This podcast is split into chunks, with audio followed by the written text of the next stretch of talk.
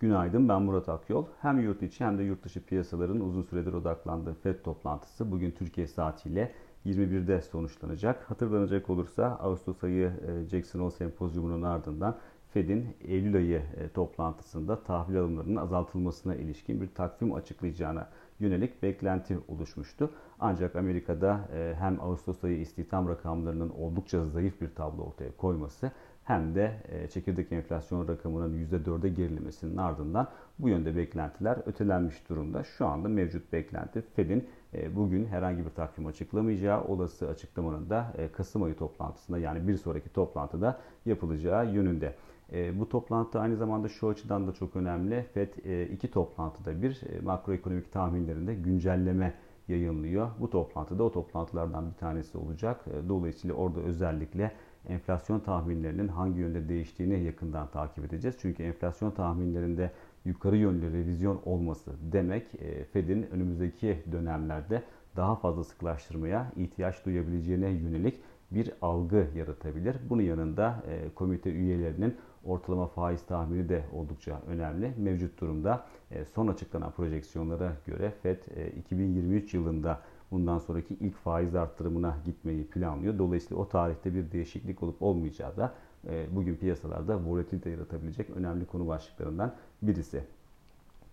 E, Fed'in piyasa beklentisine paralel olarak herhangi bir takvim açıklamaması ve bunun e, bir sonraki toplantı olan Kasım ayına ötelenmesi durumunda piyasaların ilk tepkisinin muhtemelen hafif pozitif, nötr olduğunu görme ihtimalimiz var. Ama bu büyük resmi çok anlamlı şekilde değiştirmeyecektir. Çünkü Amerika'da e, ekonominin momentumu son derece güçlü ve bunun yanında fiyatlar üzerinde de yukarı yönlü bir baskı söz konusu. Dolayısıyla bugün bir takvim açıklanması bile yıl içinde, yılın devamında e, bu yönde bir takvim açıklanma ihtimalinin son derece yüksek olduğunu söyleyebiliriz ki e, en başında da söylediğimiz gibi Kasım ayında e, piyasa beklentisi bir takvim açıklanacağı yönünde ve Aralık ayında da e, açıklanan takvime paralel olarak ilk azaltımın tahvil alımlarında yapılması bekleniyor.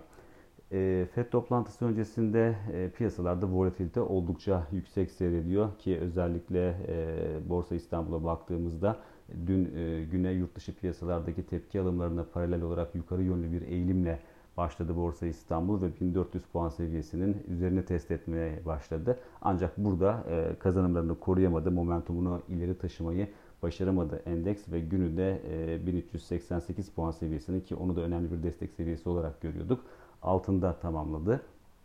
E, bu bölgede kalınması durumunda endekste e, aşağıda 1370 puana doğru bir geri çekilmenin önünde çok anlamlı bir engel olduğunu düşünmüyoruz. E, piyasaların çok fazla yön tayin etmesini de zaten e, FED toplantısı öncesinde beklemiyoruz ki uzun zamandır e, beklenti yaratan bir toplantıydı. Dolayısıyla piyasalarda volatilitenin yüksek olmasının bir sebebi de e, odak noktasında FED toplantısının olmasıydı. Dolayısıyla FED toplantısının olduğu günde de piyasalarda muhtemelen volatilite yüksek seyredebilir ve e, net bir yön arayışı da e, ortaya çıkmasını beklemiyoruz.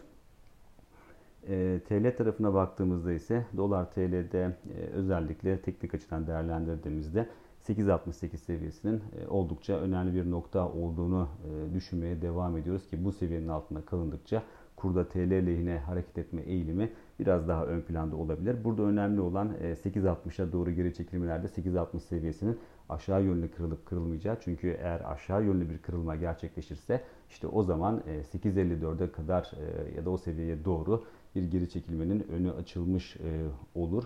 Ama şu var ki FED toplantısı geride kalsa bile TL için asıl önemli olan yarın Merkez Bankası'nın gerçekleştireceği PPK toplantısı. Dolayısıyla o toplantıda verilecek mesajların kurun e, yön tayin etmesi adına çok daha fazla önem taşıdığını düşünüyoruz. Ama bugün e, baktığımızda e, genel olarak toparladığımızda FED toplantısı öncesinde piyasaların varlık fiyatlarının çok net şekilde bir yön tayin etmesini beklemiyoruz.